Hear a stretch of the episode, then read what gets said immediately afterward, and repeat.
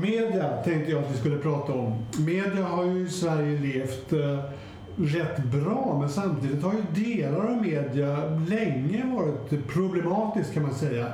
Det statliga pressstödet har ju funnits, funnits i eh, decennier.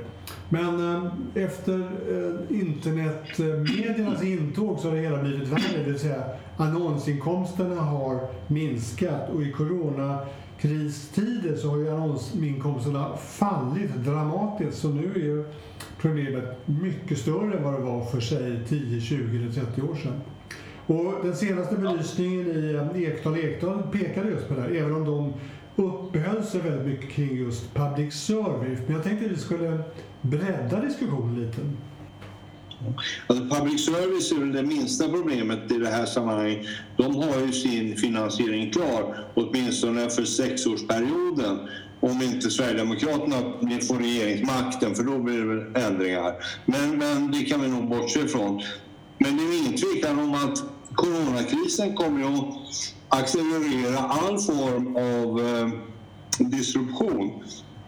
Det kommer bli färre butiker i stadskärnorna, det kommer att bli eh, färre köpcentra, det kommer att bli ändring i media. Självklart blir det så därför att vi vänjer oss mer och mer med det elektroniska och eh, nätet är väldigt winner takes all-betonat så att det är ingen tvekan om att det blir strukturförändringar. Det blir mikro-mikro och makro-makro och väldigt lite däremellan.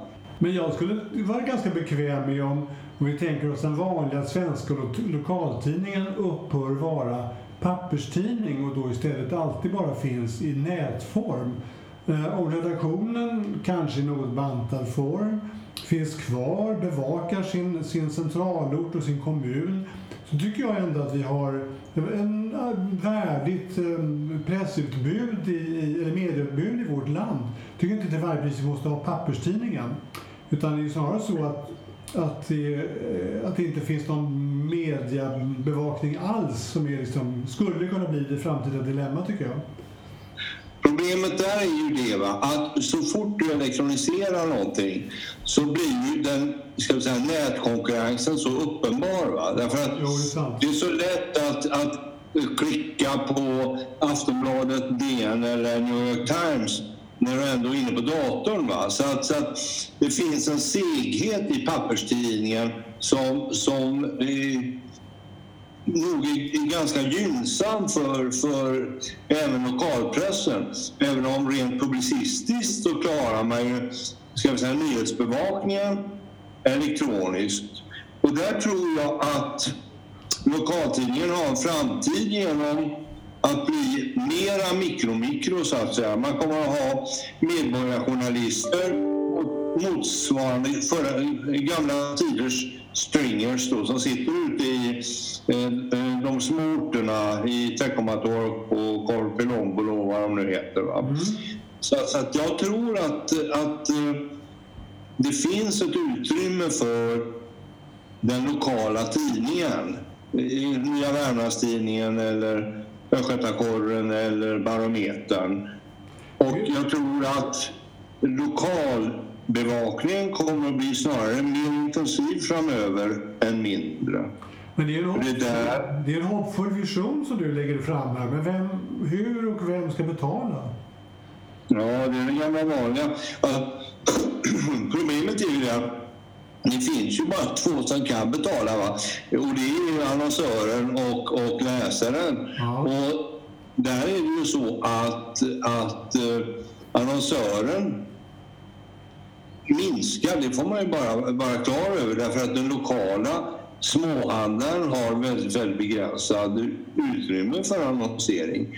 Och eh, de stora brandsen, de kommer naturligtvis att fokusera på de mera spridda eh, och, och eh, yttäckande media så att säga. Men, men det är klart att man kan nog räkna med att få en 20-25 procent av sin budget täckt utav, utav lokal annonsering och brandannonsering. Men de övriga 75 procenten, då får man nog faktiskt jaga in ifrån, ifrån läsarna.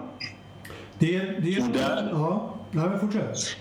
Och där tror, jag, där tror jag faktiskt att man måste hitta nya affärsmodeller. Det räcker inte bara att betala liksom x hundra kronor i kvartalet för tidningen. Utan jag tror att man måste få möjlighet att också prenumerera på en klaster utav tidningar. Ja. Därför att jag märker det på mitt eget mediekonsumtion på nätet att jag läser väldigt mycket, vilket jag inte gjorde förut, lokaltidningar när det är något, något spännande i just den lokalen. Mm. Och då behöver jag kunna läsa utan att prenumerera. Mm. Så därför tror jag att det kommer att bli möjligt att klaster eh, prenumerera. Att man har någon form av växel som, som ser till att rätt redaktör på rätt tidning får rätt pengar när jag läser hans, eh, när, när jag läser hans eh, artikel så att säga. Alltså att man, och jag, stycke, ja. Ja, man köper en styckartikel eller en artikel eller vissa artiklar från, från en utgivare? Ja, alltså jag tror att det är så här att man, man kommer dels att prenumerera på Barometern mm. men sen kommer man att kunna prenumerera på svensk lokalpress. Mm. Och sen så kommer man att växla eh, ersättningarna genom, genom en... Ja, men det, är ju, det sköter en dator rätt enkelt. Vem har läst vad när? Och sen får man betala en spänn för att man har läst en ledare i Barometern. Mm. Och alltså, på, på, eh, det finns ju något på filmsidan som heter Blanket License eh, som används på, på skol, skolfilm och sånt. Man skulle mycket väl kunna ha en Blanket License för, för publicistik. Det skulle tidningsutgivarna kunna ha. Eh, alltså någon form av växel som ser till att, att eh, i princip man prenumererar på DN och så prenumererar man på Barometern och så prenumererar man på alla svenska tidningar. Ja. Ja, men det är en intressant, eh, en intressant bild. Det intressanta som händer just nu är ju att alltså medieintresse så tillvida att vi söker oss till media för att få reda på hur det ligger till i, i, just nu i coronavirusfrågan är tydligen enormt. Så det, är, det är väldigt mycket så att vi söker oss till vanlig media för att få reda på hur det ligger till och har frågor hela tiden om, om väldigt massa saker. Men, um, men och det låter ju gynnsamt att säga. Um, men... Sen finns ju en aspekt till där och det är ju det att i och med att desinformationen är så extremt kraftfull nu, att både kineserna och ryssarna jobbar som bävrar för att tala om att världen håller på att gå under. Och det innebär ju det att, att saklig information från sakliga västliga media stiger i värde. Vi behöver någon form av ska vi säga, bordskant att hålla fast i när hela världen gungar. Och där har ju, där har ju liksom mainstream media en, en viktig roll. Mm. Ja, men det är riktigt. Och det är bara att hoppas att vi alla i västvärlden tycker det. Alltså, du och jag kan ju hålla med om det, väldigt många andra också tror jag. Och sen gäller det då att många, många andra gör det så att man till och med är beredd att betala även om det är den där lite mer annorlunda, nya prenumerationsformer som du beskriver. För att börja det funka ja. och, vi, och vi inser värdet av att ha den typen av information så skulle det kunna vara uh, ja, väldigt, väldigt gynnsamt är klart. Jo, och, och jag, tror, jag tror att behovet av detta kommer att öka därför att efter corona då kommer folk fatta hur extremt utsatta vi är när vi inte riktigt vet när allting flyter. Det är samma sak som de här kravallerna i USA. Alltså, när nyhets... Alltså, när chockinformationen övergår i eftertankens kranka blekhet. Då vill man ju veta vad var det som hände, varför hände det, kan det bli inbördeskrig, kommer Trump att eh, skjuta fram valet, blir han diktator? Alla de här frågorna som alla ställer sig måste ju redas ut av några vettiga redaktörer så att säga. Men jag hör att du har en stark tilltro till, till mänskligheten, att, eh, att de, de är ungefär som du och jag. De vill veta allting initierat och väl beskrivet om hur det ligger till. De stora komplicerade internationella frågeställningarna.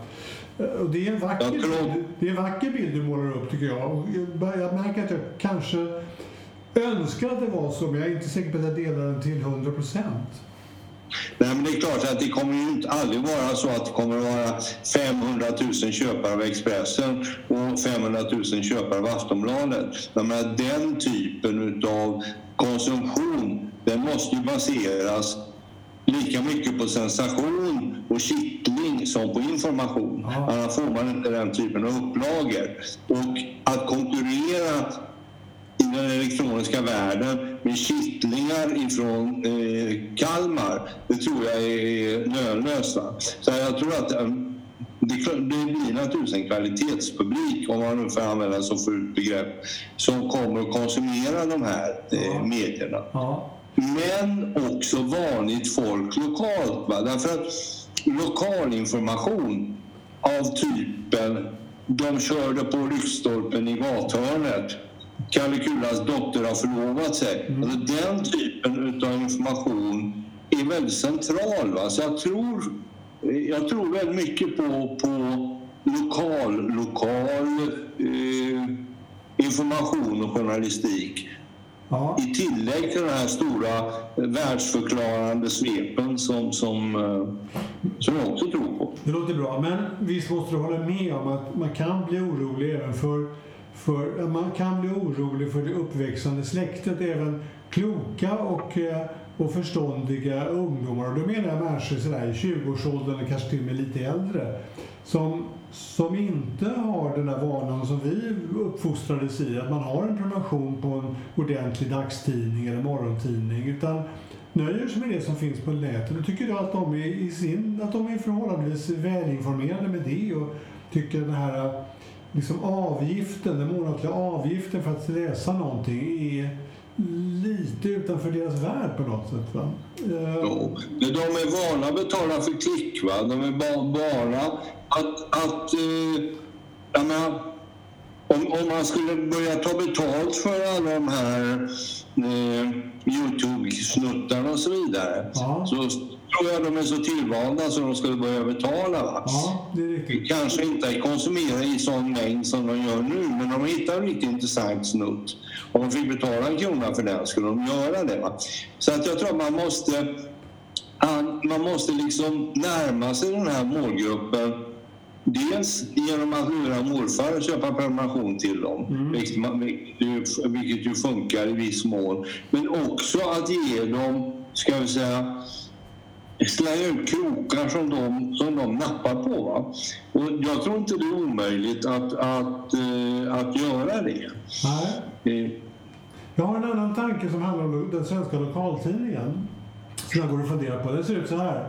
Den, det svenska lokaltidningsläsandet har en känsla av uppstod därför att lokaltidningen speglade min tro. Alltså vi hade, det fanns ju Eh, socialdemokratiska eller liberala och sådär. Alltså man visste ju vart lokaltidningen hörde politiskt. Och det är någonting som var självklart när lokaltidningen mm, dök upp, och nästan alla tidningar förresten, i Sverige. När, de, när, tidningssverige så att säga, började bli ett eh, medielandskap så var det mer eller mindre självklart. Sen dök det upp en ny tanke att journalistiken skulle vara väldigt neutral och skulle vara en profession i sig.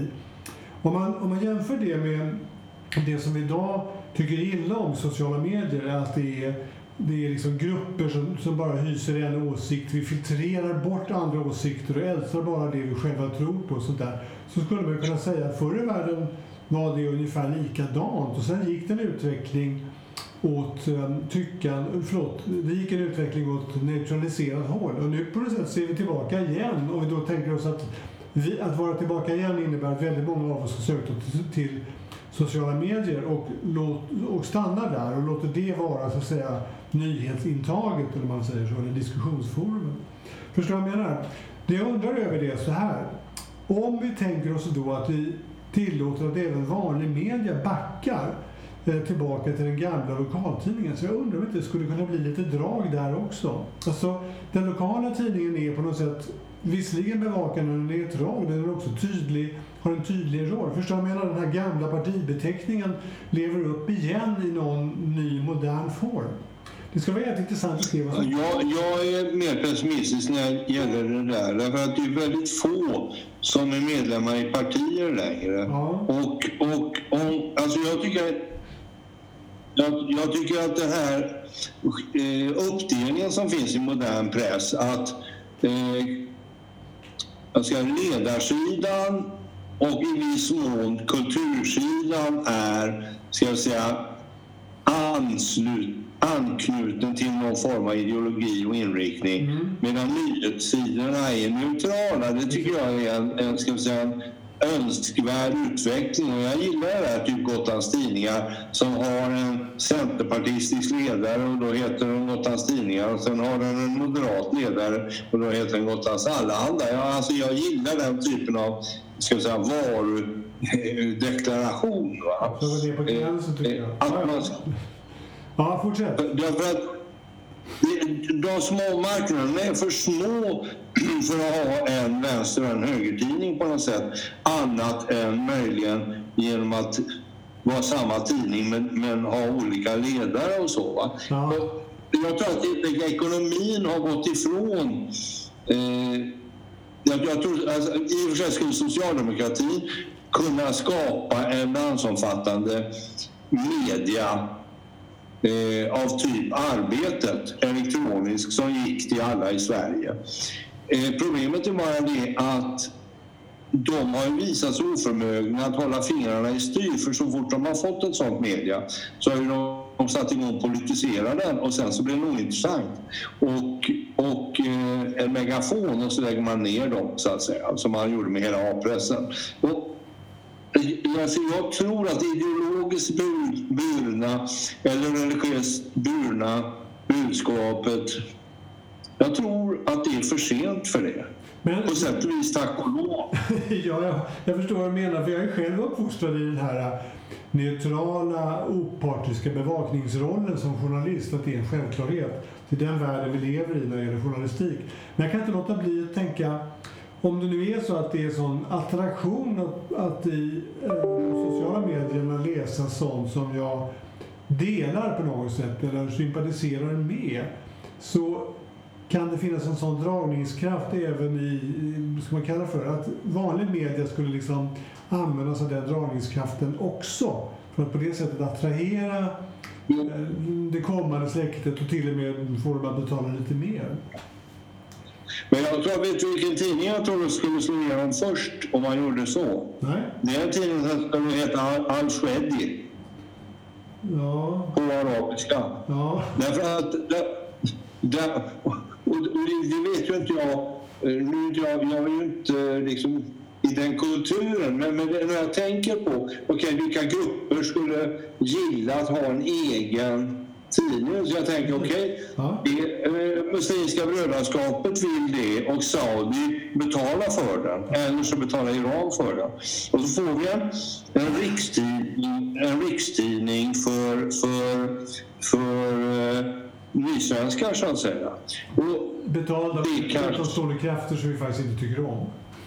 Ja, som i alla fall är lite avvaktande till. Va? Ja. Och sen skulle eh, eh, Vit maktrörelsen få en tidning som hette Högsvensken och den skulle Putin betala. Och så skulle Volvo Company har en tidning som heter Sveriges framtid och den skulle SI i Kina betala för. Jag menar om man nu ska dra det här till sin yttersta spets på något sätt. Va? Ja, det låter som en ja, hemsk framtid. ja. Jo, men, alltså, men, men, det är inte, jag menar, det är bara ett par hundra år sedan som Frankrike och Ryssland betalade för, för svensk eh, kommunikation. Alltså att vi hade kyrkan som var neutral och talade om vad som gällde på söndag, det var ju räddningen. Annars hade ju, alltså all media i Sverige dominerades ju av eh, franskbetald eller ryskbetald media då på, på frihetstiden. Ja. Och, och det, är ju bara, det var ju bara några hundra år sedan. Ja. Så okej, okay, så du menar ena, ena, vår enda chans här det är mikrolokaltidningen? Ja, det kanske är så? Ja, och public service och sen finns naturligtvis Dagens Nyheter eller något motsvarande som, som är någon form av rikslikare för, för detta är det som gäller i Sverige just nu tillsammans med Sveriges Radio och Sveriges Television. Och, och, och, det, och jag måste säga att jag hoppas verkligen att eh, staten säljer bort eh, sitt Telia-innehav så att TV4 blir fritt igen och inte en statlig kanal. För jag tror att det behövs att, att eh, det är rågång eh, mellan statens public service och statens telekombolag så att säga. Ja, TV4 inte har någon som helst koppling genom Telia till svenska staten. Ja, precis. Jag tycker staten skulle, ja. skulle ta över nätbolaget och sen sälja bort resten. Mm. Men det har jag tjatat om förut, så att säga. Men det är väl, det är väl ganska precis det Telia inte vill, tror jag. Det är väl därför de köpte TV4?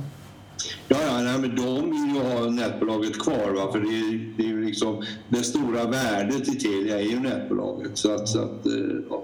Nöjesbolaget och servicebolaget det kan ju bli utkonkurrerat av någon annan men nätbolaget det är ju nätet så säga. Mm. Det är ju tryggheten. Knepig fråga. Men det, men, men, det, det, men det där med medias framtid, det intressanta är ju när automatöversättningarna blir så bra så att vi kommer att läsa Google-översatt New York Times och Google-översatt Daily Mail varenda dag. Och nu Google-översatt Al-Ahram och Pravda och så vidare. Därför att för det är en annan utveckling, utveckling som kommer. Va? Alltså, jag, när jag läser, jag läser mycket finska, mycket finska Twitter. Och för ett och ett halvt år sedan så var ju Google Translate från finska till svenska helt värdelöst. Men nu börjar faktiskt även finska funka i Google Translate. Det är klart, det är inga nyanser och sådär, men man fattar vad det handlar om. Va? Och det dröjer nog inte så många år. Så jag läser ju alltså, Huvudstadsbladet varje dag. Eh, så mycket jag kan på nätet, eh, även om mycket är låst. Eh, men det är klart att när Helsingin Sanomat går att direktöversätta till svenska så kommer jag att läsa Helsingin Sanomat varenda dag. Men tror du att det ändrar den svenska mediebilden? För det där är väl, man får väl erkänna att det där är vissa storkonsumenters möjlighet att skaffa sig ännu mer medieöverblick än vad de redan har idag. Men kommer det ändra mediebilden i Sverige? Jag är inte säker på det. Ja, och, och, och tänk på det här i ideella sajten som vi har i coronatid, SME Network. Mm. Om, om, du går in och kollar där så kan du läsa nyhetsartiklar, du kan läsa allt som regeringen och, och riksdagen har sagt om corona, du kan se alla småföretag, alla fackföreningar, allting.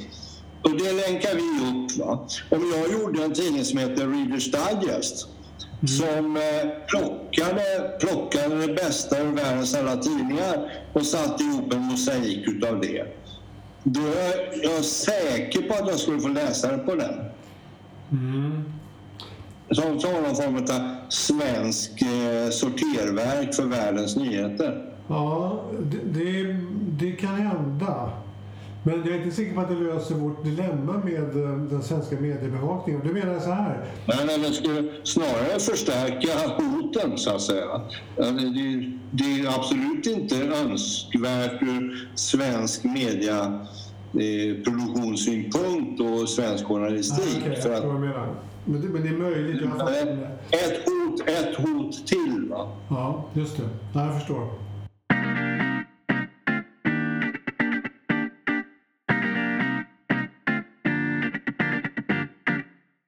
Det är intressant med media. Vi kopplar ju alltid ihop media med, eh, som, som att det vore en demokratifråga. Och jag säger nog inte emot det, men det är intressant att, att vi gör den så viktig. Det är liksom inte bara företag som har det besvärligt och det är företag som vi gillar eller som man inte vill att de ska gå under. Utan det är, vi betraktar ju media som en extremt viktig samhällsfråga.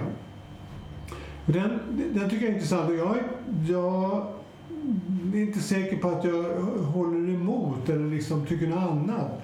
Men det är ju speciellt med media att det är alldeles vanliga, större delen av dem i alla fall, vanliga privata företag som lever på vanliga för, för privata företagspremisser men som ändå åtnjuter i, i samhällsdebatten och, och, av staten en sån enorm respekt och, och bärs upp som viktiga fundament i vår statsbildning. Alltså. Det är rätt speciellt tycker jag. Därför att egentligen är det så att man skulle kunna säga så här om en annan bransch som genomgår det som media går, genomgår just nu. Ja, det är strukturomvandling och då, då har vi i Sverige så system som gör att folk inte kastas ut och blir arbetslösa. Utan um, vi, vi har den här, den här kreativa förstörelsen som vi då säger att den får man då acceptera till viss del och så tror vi att det dyker upp något annat så småningom som är minst lika bra och så kan Sverige tuffa vidare och vara ett väldigt, väldigt modernt land. Men just när det där vill vi inte riktigt det. Ja, men det där beror ju väldigt mycket på vem, vem har say så i samhället. Och där har ju journalistiken arbetat sig fram till en plats som tredje eller fjärde statsmakten beroende på vilken konstitution man har. Och alltså, journalisten som var alltså en andra klassens medborgare 1920, han är ju en första klassens medborgare med spets idag. Va? Och en sak som pågår är ju det att den första tendenserna till att den här gyllene perioden är på nedstuds den har ju precis eh, kommit senaste åren så att säga. Och att vi förklarar journalistik och media som så viktigt, det beror på två saker. Dels att vi tycker det och dels därför att det är en massa människor som lever på det och har haft en enorm sägelse i samhället och är mer oroliga för sina jobb. Och, och, och det driver ju en debatt om media av naturliga skäl. Ja, precis. Men det, var väl, du drar ju slutsatser som jag själv inte drog, men, men det är ändå intressant att titta på det på det sättet. Varför, varför är just denna näring så, så extremt mycket viktigare än alla andra näringar? Det är väl det som är lite spännande på ett sätt. Ja, men det beror ju på, bland annat på det här va? Eh, att vi har tagit över det amerikanska begreppet de tjattrande klasserna. Ja. Och vilka är de tjattrande klasserna? De som bestämmer. Ja, det är journalister, det är politiker och det är eh, PR-människor. Ja. Alltså, de som för samhällsdebatten, som sätter agendan, som bestämmer. Mm. Alltså, och sen så finns det nog lite Antifa-folk då som försöker skjuta hål i det här från olika håll, mm. vänster och höger. Men, men eh, det, det är ändå så att det är ett väldigt väl murat etablissemang som, som sätter dagordningen i samhället. Eller hur? Ja.